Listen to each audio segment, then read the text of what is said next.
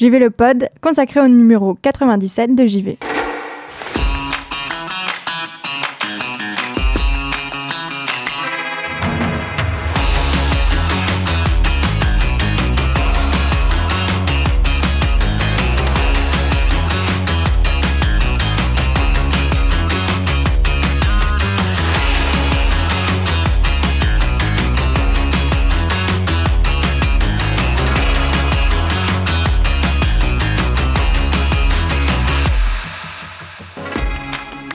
Chers auditeurs, chères auditrices et bienvenue dans de- ce troisième épisode de JV le Pod.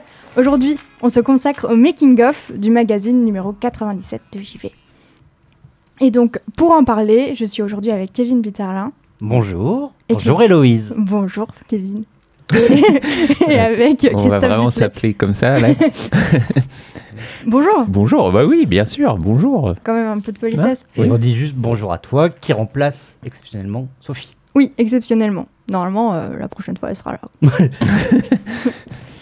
Euh, et donc, euh, pour ce, ce magazine, euh, on a dédié d'abord le, le- le dossier de couverture à Wolong Fallen Dyna- Dynasty, le jeu de Team Ninja. Et c'est toi, Kevin, et Pierre Mogin qui, euh, qui se sont occupés donc de, euh, de, de parler de ce jeu.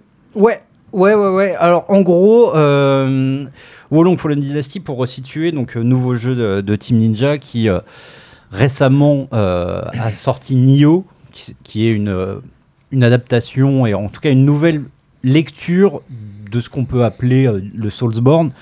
avec ses spécificités, c'est quelque, en gros, ça, ressemble un peu à du Dark Souls, mais avec les codes de Team Ninja. Le jeu a été annoncé il y a, il y a quoi, il y a un an ou deux, et euh, je l'avais- j'y avais joué euh, à la Paris Games Week. Euh, C'était mon seul rendez-vous pro de la Paris Games Week avant, euh, avant les cocktails, les petits fours, Avant et- les coupes, ouais. avant la débauche. Et c'était euh, et, et j'avais trouvé ça vraiment vraiment chouette, euh, juste à découvrir avec un combat de boss et euh, enfin deux ou trois mobs avant un combat de boss. Et je m'étais dit, ce jeu-là, il, ce jeu-là, il, il faut le surveiller, ça peut être cool, quoi. Et on a eu l'opportunité de parler avec euh, deux des producteurs euh, du jeu, donc euh, de Team Ninja, notamment un qui était passé par par Sony Japon et avait supervisé, en tout cas plus côté marketing, mais un peu côté prod vidéoludique Bloodborne à l'époque. Donc voilà, il y a une sorte de convergence de beaucoup d'éléments que nous on aime bien à, JV, en tout cas moi personnellement. Et du coup, je m'étais dit que ça, pouvait être un, sujet intéressant, d'autant plus que celui-ci euh, se déroule euh, en Chine médiévale. C'est vrai que dans le jeu vidéo, on a souvent euh, des représentations plus côté Japon, féodal, médiéval, etc. Côté Chine, on connaît moins, donc c'était aussi l'occasion de faire un sujet. Donc Pierre, qui n'est pas là aujourd'hui, s'en est occupé. Et, voilà, on a fait un petit dossier de couve. hein. ça représente même pas 10 pages, je crois, mais il y a. On parle un peu du jeu, on parle un peu du contexte, et, euh, et voilà, c'est le dossier de couve de- de- de ce numéro. Oui, parce qu'on parle euh, de beaucoup d'autres choses ici dans ce magazine. On est euh, notamment allé voir ce qui se passait du côté des, des génériques de jeux et, euh, et comment euh, certains jeux ont la fâcheuse tendance à effacer le nom de, de certains créateurs. Mm. C'est Pierre Mogin qui s'en est occupé, c'est un super sujet. Euh, on s'est aussi infiltré dans la Game Jam d'Arte, dont on était partenaire. C'est vrai. Et, ouais, ouais. et l'infiltration, c'était vraiment le mot pour le coup, parce que on... Bah pourquoi tu dis ça? Bah c'est vrai que bon, on n'a pas participé activement. non, Euh, donc euh, effectivement, c'était euh, c'était fin janvier, hein, c'est ça? Euh, Euh, ouais. c'était début janvier. Début janvier. 6 oui. au 9. ouais. Ah oui, ça, je, fou, le, le temps passe. Euh, effectivement, Arte nous avait sollicité pour euh, parce qu'il crée cet événement. Alors effectivement, il y a beaucoup de passerelles entre JV et Arte parce que euh, fois- bah, le, podcast, euh, euh, le podcast qui- qu'ils organisent, euh, ça, se tournait dans nos anciens locaux. On connaît bien les gens, etc. Mais malgré tout, enfin, euh, au-delà de, la connivence et du, côté amical de la chose, euh, il y a des vraies passerelles aussi d'un point de vue professionnel. Et quant à la vision euh, qu'on a du, jeu vidéo et des professions autour du jeu vidéo, et c'est vrai que quand on nous a proposé d'être partenaire, on était assez intrigués et intéressés. Et euh, comment ça s'est passé juste euh, Après, je te laisse la parole, hein, puisque tu étais, c'était toi la, la, la reportrice officielle, même si euh, Sophie et moi, on a été là plus côté buffet, encore une fois, hein, décidément. Alors, entre la Paris Games Week et ça, on est souvent On côté commence buffet. à avoir un pattern quand même, Kevin. Bah ouais, ouais, bah, Le c'est mondain. ça. Le mondain, le mondain, c'est ça. Ouais, non, enfin, c'était, c'était hyper intéressant. comment ça s'est passé C'était sur trois jours, il y a- donc à Montreuil, près de Paris, où il y a eu, enfin, on pouvait aller voir à la fois le- l'enregistrement de, tout ce qui était euh, scène et euh, pour destiné à Twitch, donc avec euh, des, présentateurs et actrices, des interviews, des tables rondes, etc. Et puis il y avait le côté un peu plus, un peu plus travail avec donc la Game Jam qui s'organisait. Donc euh, moi j'ai vu effectivement euh, le début, j'ai vu la, enfin j'ai vu les deux cérémonies, celle d'ouverture, celle de clôture. Mais toi, euh, Héloïse, on t'avait chargé de de- de- de- d'être sur le terrain en permanence et euh, bah je sais pas comment comment t'as vécu le truc, euh, comment comment t'as pensé ce, ce, ce- ce sujet en fait? Bah, en fait, quand tu m'as proposé de, de le traiter, c'est vrai que moi j'ai toujours un petit tic euh, quand on parle de Game Jam. Donc, euh, donc j'ai trouvé ça intéressant pour une Game Jam qui se voulait éthique et Ouais. qui voulait prendre soin de ses jammers, d'aller voir euh, comment ça se passait, comment est-ce qu'on mettait les conditions pour euh, essayer de, de- de créer de la manière la plus éthique possible. Mm. Donc ça a été vraiment mon angle sur lequel j'ai tourné tout l'article en allant voir à la fois des jammers, des, les organisateurs, qui, bah, après vous le lirez dans l'article, mais qui ont passé euh, pas mal de temps à sélectionner des profils assez diversifiés. Il y avait euh, vraiment une volonté qui est euh, une parité, ce qui a été le cas, euh, et d'essayer de, réfléchir euh, sur la Game Jam. Euh, je vous laisserai lire le bilan de tout ça. Est-ce qu'on peut créer éthiquement et qu'est-ce que ça change pour la création? C'est ça, parce que notamment, la, on va dire le, le- truc qui, qui, qui tique, comme tu disais, à chaque fois qu'on parle de Game Jam, c'est est-ce qu'on n'est pas dans un contexte de Game Jam en train d'anticiper les futurs crunch qu'on aura quand on sera dans une boîte, etc. Et c'est vrai que ce, côté presque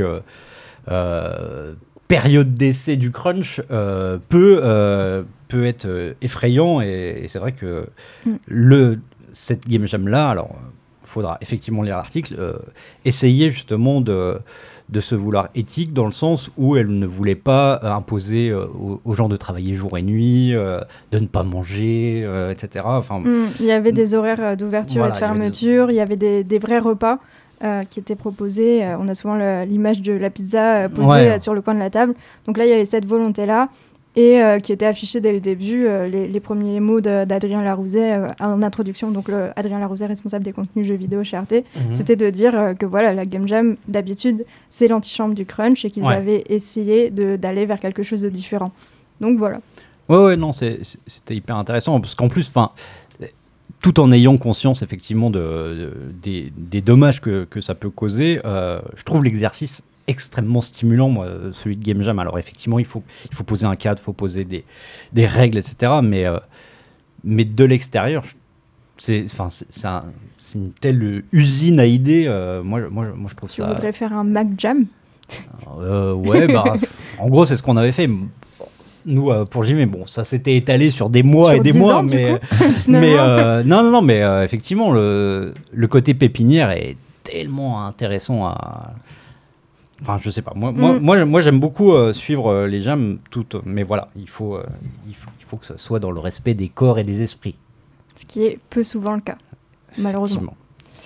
Euh, très bien, donc après, pour son dernier papier dans les pages de ce magazine, euh, Julie, donc euh, Hélène Ripley, euh, qui est passée chez nos confrères de, de CPC à la rédaction en chef, a dressé le portrait de la streameuse et enseignante en sciences politiques Maudit, Mhm. euh, donc qui était aussi présente à la Game Jam, et que, avec Oui. qui j'ai pu échanger aussi quelques mots, donc ça fait beaucoup de Maudit dans ce, dans ce numéro, mais on en est ravis. Ouais, très bon portrait. Et puis, bah, on, fait un- on fait des bisous à Julie qui, et qu'on on la félicite pour ce- son, son nouveau job. Ça a été un plaisir de travailler avec elle pendant, pendant une période trop courte, malheureusement, mais en même temps, on est, on est vraiment content. Oui, ça a duré quelques numéros, Bah, quelques mois. ouais, six mois à peu Six près. mois. Six mois. Et, oui, oui, six, six mois. Et c'était c'était super. Et bon courage Bravo, pour la suite. Et, et Kevin, tu as décidé d'intégrer ChatGPT à l'équipe rédactionnelle. Oui, tout à fait. Tout à fait. Euh, J'étais trop déçu par vous tous. Et tous. Normal. Non, ben euh, oui, alors le défi du mois, vous connaissez un peu le, le concept, euh, c'est un défi qu'il faut rater.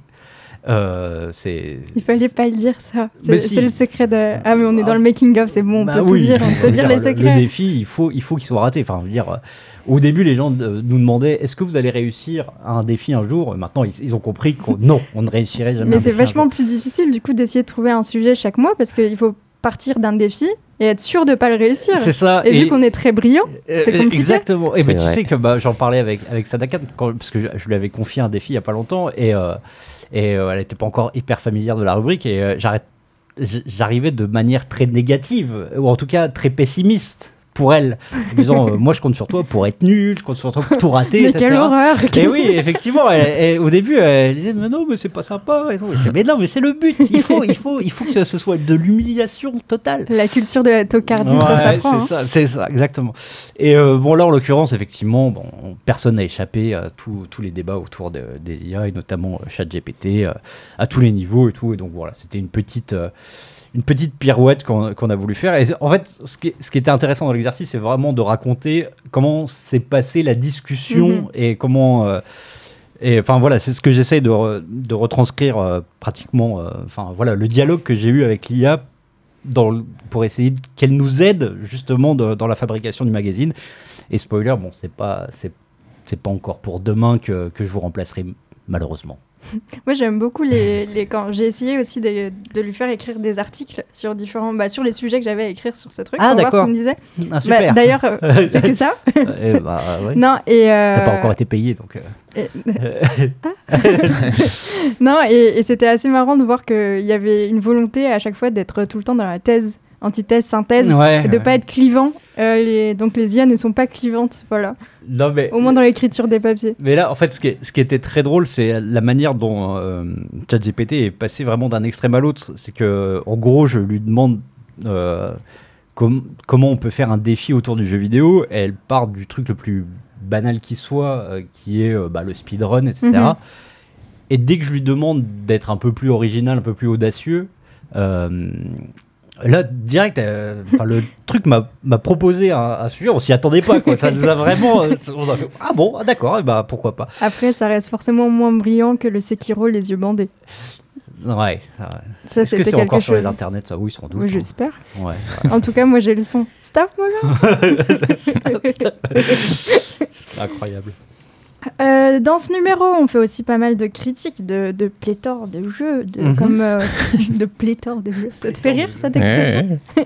Comme Forspoken, Season, dont tu peux nous parler. euh, Bah, j'aurais, aimé vous en parler, mais j'attends toujours que mon code marche sur ma PS4 et, et ouais, c'est devenu un sketch depuis, depuis ouais, je sais pas, deux semaines là maintenant. Ouais, hein, c'est ça, voire on- Plus, euh. Alors, on a pu jouer au jeu sur PS5 et sur PC, mais Bubu, qui n'est équipé d'aucune de ces deux machines, euh, on- pour une raison assez inexplicable, euh, ça ne fonctionne pas chez lui. Et c'est vrai que c'est.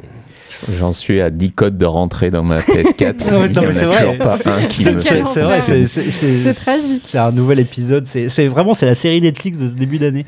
Euh, mais euh, enfin voilà, au-delà de ça, euh, déjà un, un solide candidat, euh, en tout cas, qui sera haut placé dans les dans les tops de fin d'année. hein. Season, euh, bon Bubu. euh. Désolé. il, a, il a un regard larmoyant. là, non, non, excellent, excellent jeu, grosse, euh, enfin très, très, très belle surprise de ce début d'année. Euh, ensuite, on a une autre surprise, mais pas forcément hyper, euh, hyper positive. C'est du One Piece Odyssey. Kevin Ouais, ouais, ouais. Ouf, ouais, bon, euh, mérite pas forcément qu'on en parle beaucoup, mais c'est vrai que en fait, c'est un jeu qui m'a assez fasciné dans ce que je dis dans le papier, dans sa capacité à, à faire du vide, en fait. Et c'est très dur de faire aussi, va de manière aussi, euh, aussi incroyable euh, du rien. Et euh, enfin, j'avais rarement vu un jeu qui te propose autant de détours, de, de tergiversations en permanence pour, euh, pour gagner du temps, en fait. Mhm. Bon, voilà, donc euh, oui, non, c'est, Oui. c'était, c'était, c'est- pas bien, c'est pas bien Donc, ce euh, jeu. plein d'autres jeux comme Somerville, Callisto Protocol, Dead Space, Fire Emblem Engage avec une super chute de Sanakan. C'est vrai, c'est vrai que quand elle m'avait envoyé le papier, euh, voilà, mes yeux se sont tout de suite posés sur euh, ces derniers mots et je me suis dit, what? Comment elle en est arrivée là? Comment elle en est arrivée là finalement, c'est assez logique. C'est assez logique, et puis bah, c'est, la plume de, de San, hein, elle, est, elle est incroyable. Et euh, donc, donc voilà. Et en histoire, l'ami Pierre Mogin qui est revenu sur euh, Link's Awakening. Ouais, Link's Awakening, euh, bon, comme d'habitude avec Pierre, donc je lui propose, enfin je lui demande de me proposer différents sujets. Et c'est vrai que là, euh, entre les annonces de, autour de, de la Switch qui va faire revenir pas mal de jeux Game Boy, etc. Enfin il y avait et puis bah, l'actualité autour de Zelda puisque bah, le, le prochain épisode canon sort euh, en mai. Coup- Normalement, si tout va bien. Oh oui là, je, je crois qu'il n'y a plus trop de doutes maintenant. Très bien. Donc euh, ouais, non, c'était c'était l'occasion de revenir sur euh, sur euh, ce, ce, ce Zelda là. Inspiré de David Lynch. Oui, c'est dans le titre. J'ai pas lu l'histoire, mais c'est dans le titre. Ah bah, oui. super. Euh, alors, euh, dans ce magazine, il y a aussi la sélection de l'année, les 30 jeux qu'il fallait faire en 2022. Euh, alors, le, le spécialiste des listes, des tops, c'est toi, euh, Christophe. C'est t'ai- vrai. je t'ai jamais appelé Christophe, c'est extrêmement bizarre. À qui parlez-vous? Alors, c'est une tradition du coup euh, chez JV. Est-ce que tu peux nous Tout- parler de comment on, on fait cette sélection euh, et pourquoi on fait pas un top? Pourquoi? Bah ouais, ouais, c'est vrai que c'est une tradition tous les ans. euh, en début d'année, on revient un petit peu sur euh, bah, les 30 jeux de, de, de l'année euh, passée. Et bah, on fait des tops, on le fait, euh, on le faisait. On le faisait un moment dans le magazine, mais avec les publications, enfin vu qu'on publie plus rien en fin d'année, en décembre, euh, en tout cas à part les hors-série, ça n'a plus trop de sens de- de- d'en mettre. Donc on le fait sur Twitter, etc. Mais euh, là, ouais, c'est c'est plus voilà une sélection et euh, et il y a moins un côté, disons, euh, subjectif où chacun va donner euh, vraiment ça, les jeux qui, l'ont passionné dans l'année.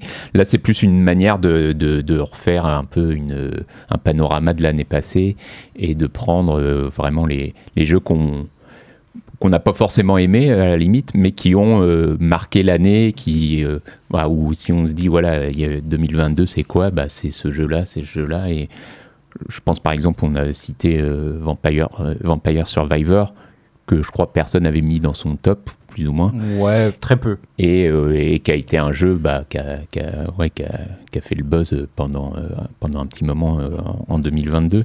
Et, et donc voilà, donc après, c'est une bataille un peu avec, avec tout le monde pour savoir qui. Ouais. qui, enfin, quel jeu on met, qui, qui a envie de mettre quoi, et, et, euh, et voilà, ouais, c'est une Ouais, discussion un peu euh, fastidieuse parfois, mais Ouais, je reviens juste sur ce que tu dis, des jeux qu'on n'a pas forcément aimés. Si, la plupart du temps, il y a. Je pense que tu ciblais peut-être euh, Plague Tale Requiem quand tu disais ça. ah non, Parce que c'est un jeu qui a, qui a fait débat et qui a divisé au sein de la rédac, mais.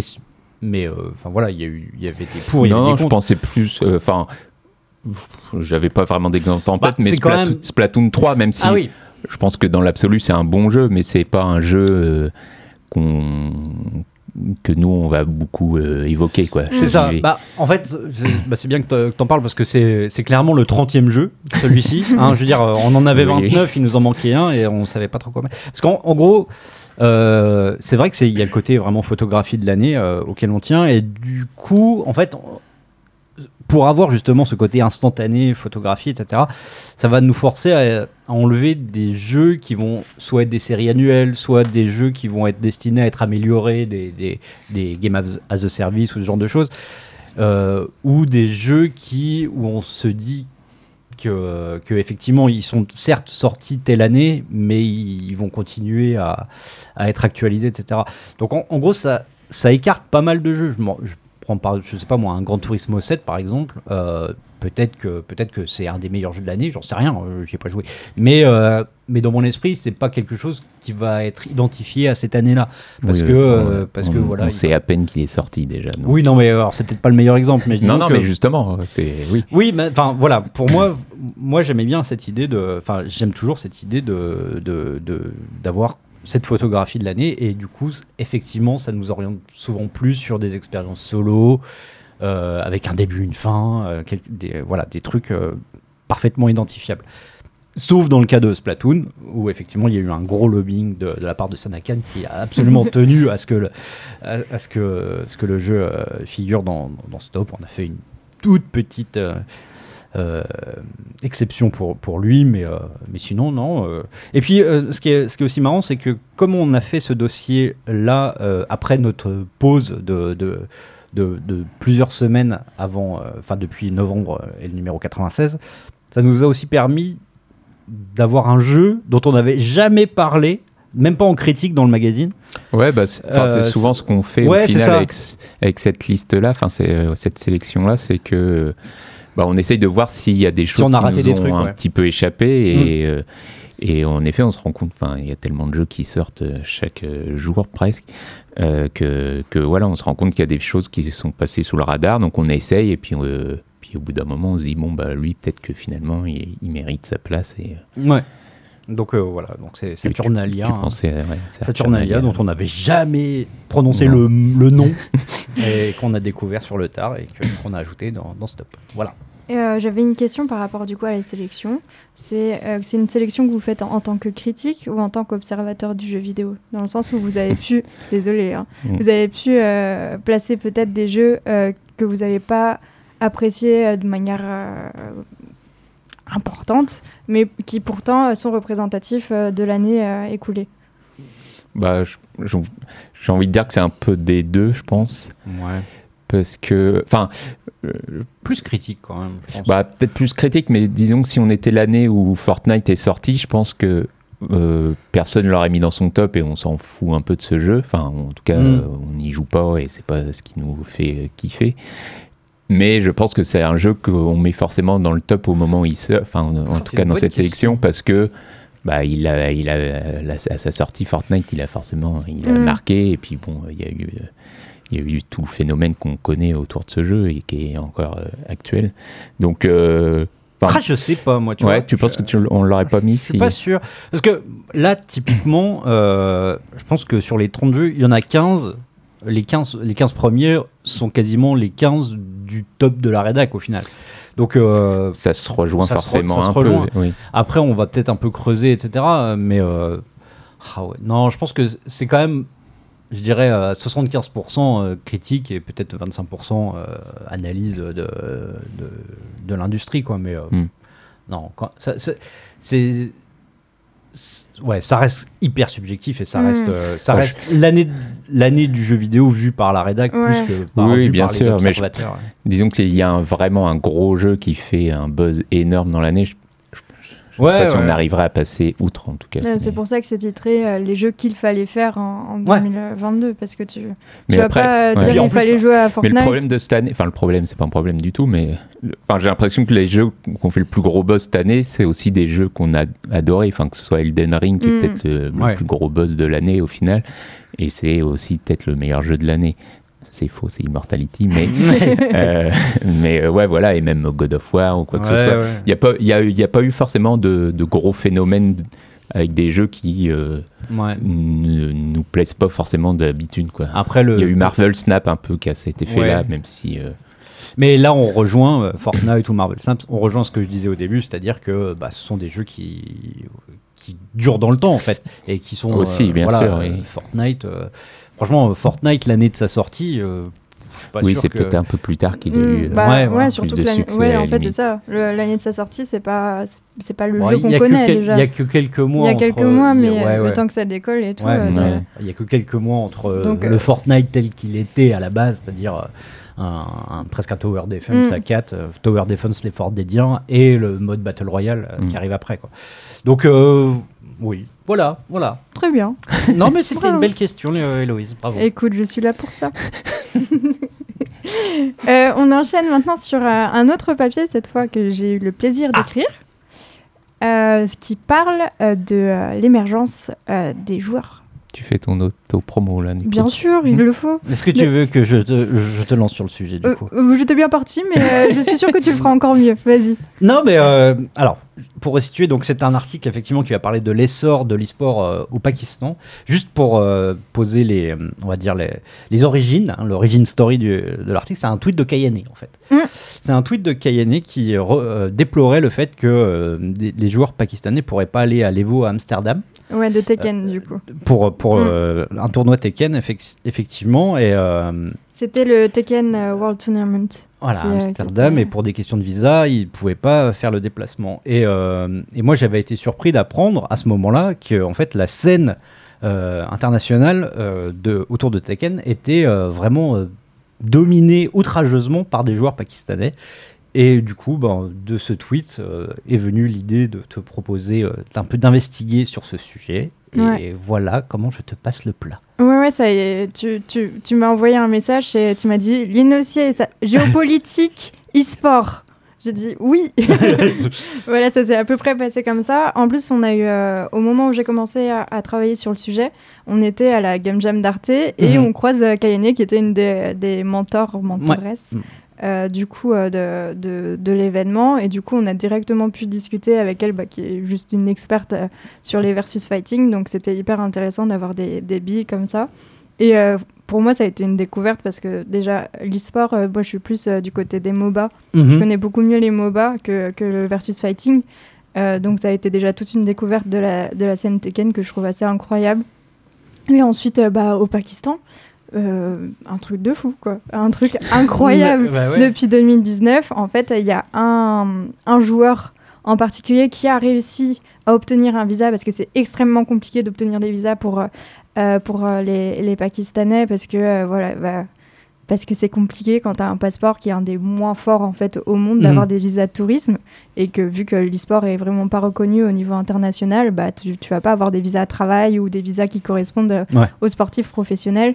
Et donc euh, il se fait, euh, il rejoint une structure, euh, je crois, des Émirats et euh, qui, qui l'aide en fait à, à avoir le visa. Il va, il va au Japon, il, il prend cinq, Ouais, euh, cinq vols différents. Ça dure trois jours. euh, il arrive, on me dit bah non en fait. Et, il arrive vraiment quelques minutes avant le début de la compétition et il gagne. Voilà, Il déboîte défonce tout le monde. tout le monde. et il gagne. Six mois plus tard, Evo aux États-Unis, pareil. Et, et d'un coup, tu vois les Japonais et les Coréens. Euh, du coup, qui dominaient euh, normalement la, la scène, qui partent au Pakistan pour comprendre en fait euh, quoi, qu'est-ce qui se passe là-bas. Et, c'est- euh, et c'est une histoire assez incroyable. Je vous conseille le, le doc qui a, si vous comprenez l'anglais, le, le doc sur YouTube, Decor Gaming, en fait, qui, qui, qui revient sur tout ça. Le, le type est carrément allé à Lahore, qui est la capitale culturelle au Pakistan, pour discuter avec les joueurs et tout. Ça donne un doc de 10 minutes, je crois, mais qui, qui est assez impressionnant. Euh, donc voilà, et puis euh, j'ai adoré discuter avec les joueurs pakistanais parce que ils sont d'une arrogance que j'adore. j'adore. Bah, ouais, cool, j'ai eu des phrases euh, qui étaient euh, non mais le seul problème pour nous c'est le, le plus gros problème pour nous c'est vraiment d'avoir le visa après la Ouais, compétition. une fois qu'elle commence, Voilà. on, on- on éclate tout le monde. Ouais, c'est bien, c'est Ah, j'adore. C'est la bonne mentalité. Non mais ça c'est typique vraiment de, de l'e-sport pour le coup on le retrouve très fréquemment où euh, le, le match il se joue euh, même avant un peu comme euh, genre euh, C'est les. tous des Zlatan. Mais fait. oui c'est ça exactement. Et des Joko aussi, qui a du mal à avoir un visa. mais c'est ça. Et quand il l'a, c'est bon. hein. Ouais, c'est vrai, c'est vrai. Et, euh, et ouais c'était euh, c'était super intéressant de travailler sur le sujet donc euh, donc bonne lecture. Mm. non, mais voilà, bah, une, une enquête pour le coup. En plus, moi, je suis très fier de pouvoir proposer ce, ce genre de papier là parce que euh, ça, c'est. Alors, c'est pas pour faire la notre, notre pub ou se mousser, mais euh, mais c'est vrai que c'est. euh, bah, je j'avais pas lu ça ailleurs, quoi. Ouais. Et euh, je trouve ça hyper intéressant. Donc encore merci à Kayen Ah, de, de nous avoir Oui. Un peu euh, aiguillé là-dessus. Et puis bravo à toi pour Bah, moi, pour aller chercher les sources euh, euh, de, de journalistes qui avaient déjà travaillé dessus, etc., il fallait chercher dans les médias japonais. En Ouais, c'est plupart ça, du temps. Il y avait quelques médias américains qui s'étaient aussi penchés Mm. sur la question, mais ça restait quand même assez. euh, je, je crois qu'il y a un grand média, je ne sais pas si, c'est le Washington, Ouais. Post qui, qui avait bossé sur le sujet. Euh, mais, euh, mais ouais, ça restait assez marginal. Et, euh, et c'est vrai que quand j'ai regardé sais, l'épisode euh, Gâchette Gauche, et Mhm. quand tu as parlé de ce sujet, tout le monde était en mode ouais, sujet de thèse et tout dans les commentaires. Et ça m'a fait marrer Mais parce non, que parce oui, qu'en fait, non. Enfin, Bah- oui et non, quoi. C'est quand même. Enfin, c'est. euh, Moi, c'est ça qui m'intéresse aussi, c'est justement que ce soit pas un sujet de c'est de, de le rendre Mm, euh, journalistique. journalistique, Mm. presque un peu romanesque. Ouais. ce qu'on disait sur le, le côté euh, euh, presque. Enfin, le.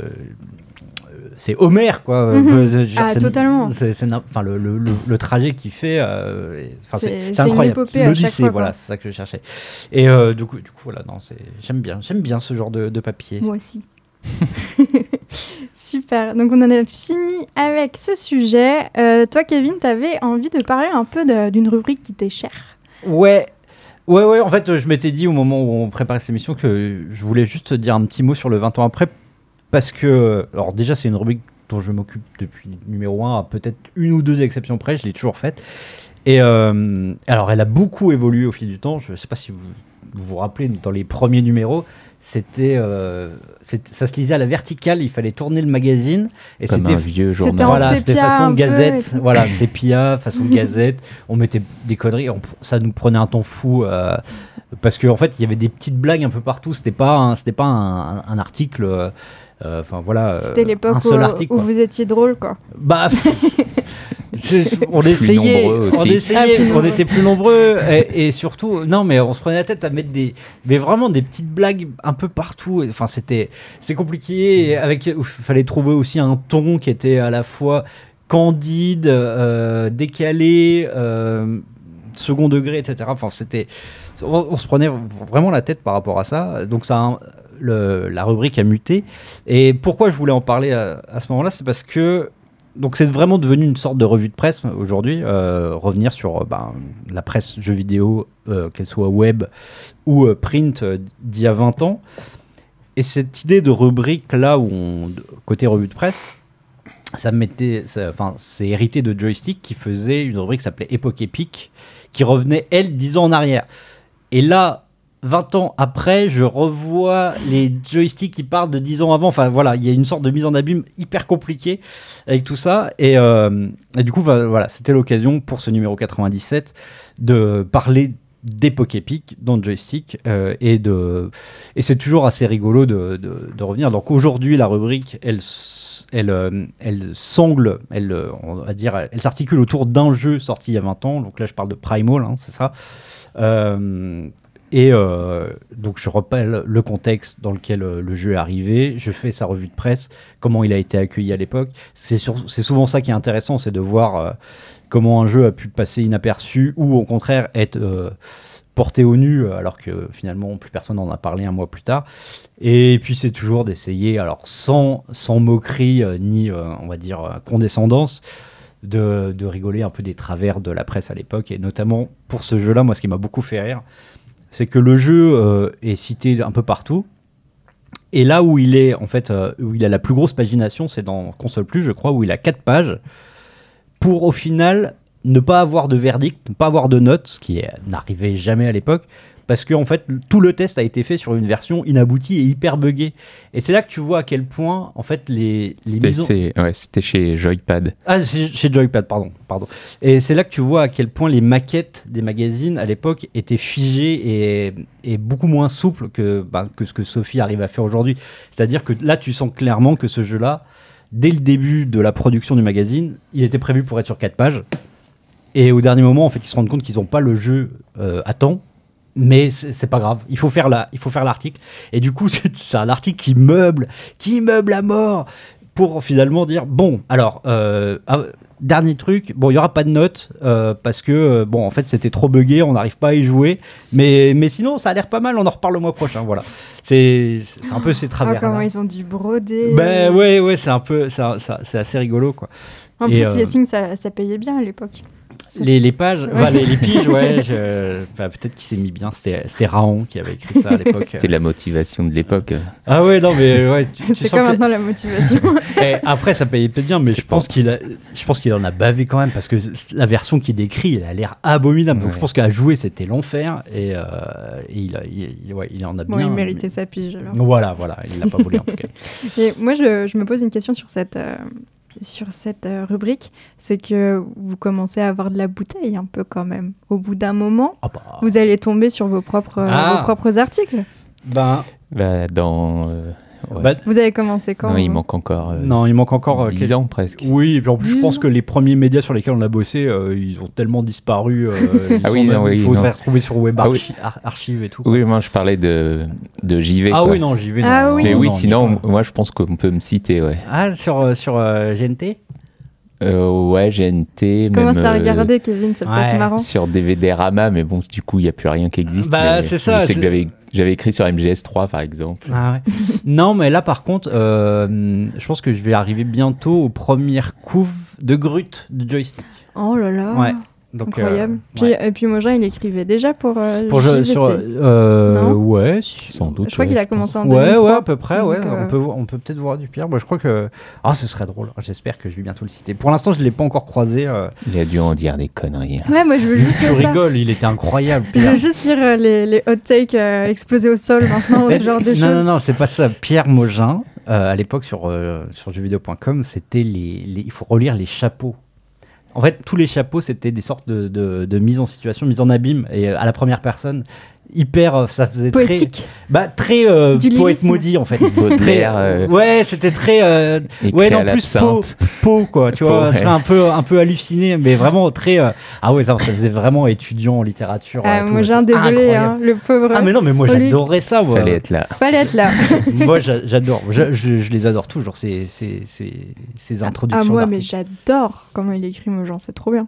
ah non mais euh, à l'époque À non l'époque, aujourd'hui non, non, non, non.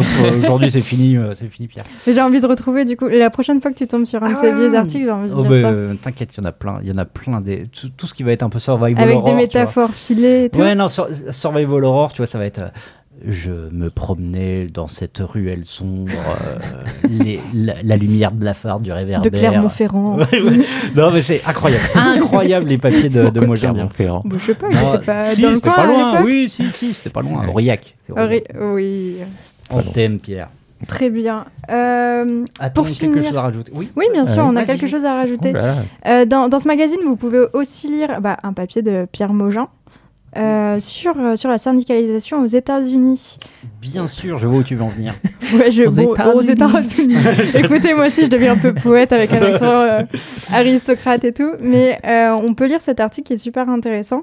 Et pour aller un peu plus loin, avec, euh, avec Pierre, on s'est rendu à, à la dernière manifestation euh, ce jeudi 16 février euh, pour la réforme des retraites pour rejoindre bah, du coup un mouvement syndical français qui euh, s'appelle le STJV. Et donc on a voulu leur poser la question pourquoi ils étaient là, euh, pourquoi il y avait tant de personnes qui les avaient rejointes tout récemment euh, dans les manifestations? Ils étaient environ 250 et on vous a préparé un petit reportage audio.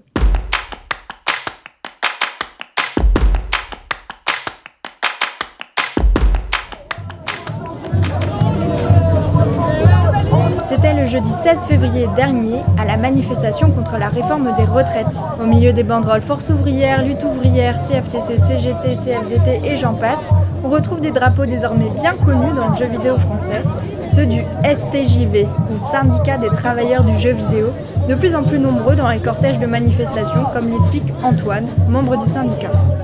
On a fait euh, ouais, 200 euh, le, le 19 et 250 le 31. Notre record précédent c'était en 2020 et c'était euh, 100.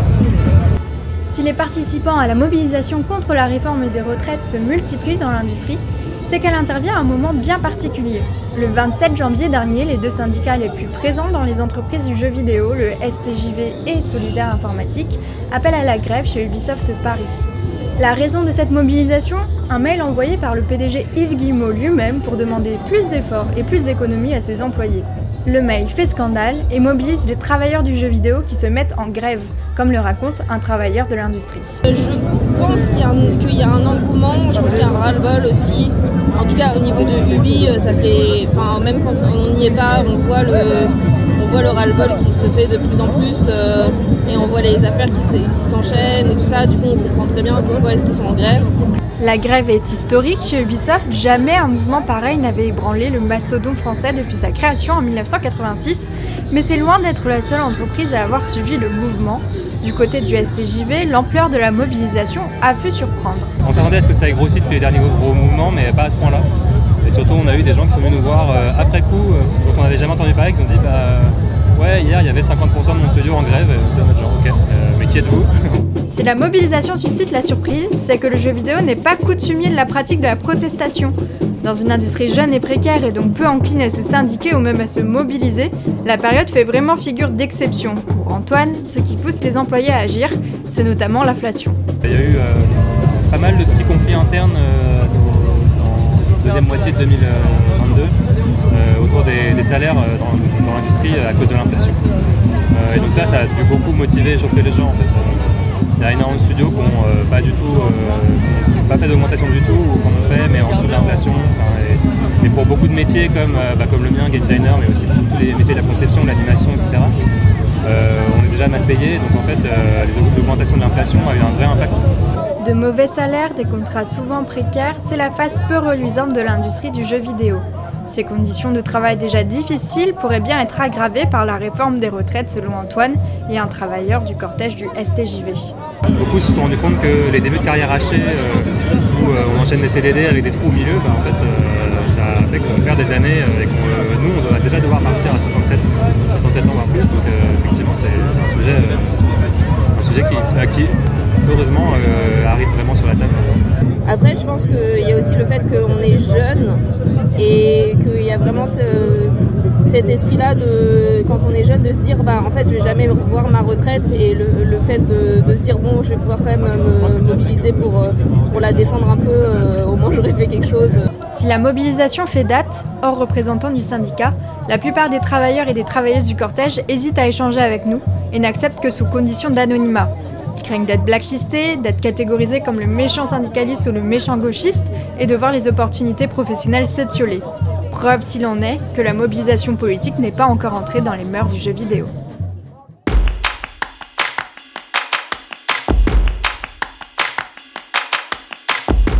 Merci, euh, chers auditeurs, chères auditrices, de nous avoir écoutés. C'était euh, le JV le pod consacré au numéro 97 de JV. Et on vous dit à la prochaine. À la prochaine. Ciao.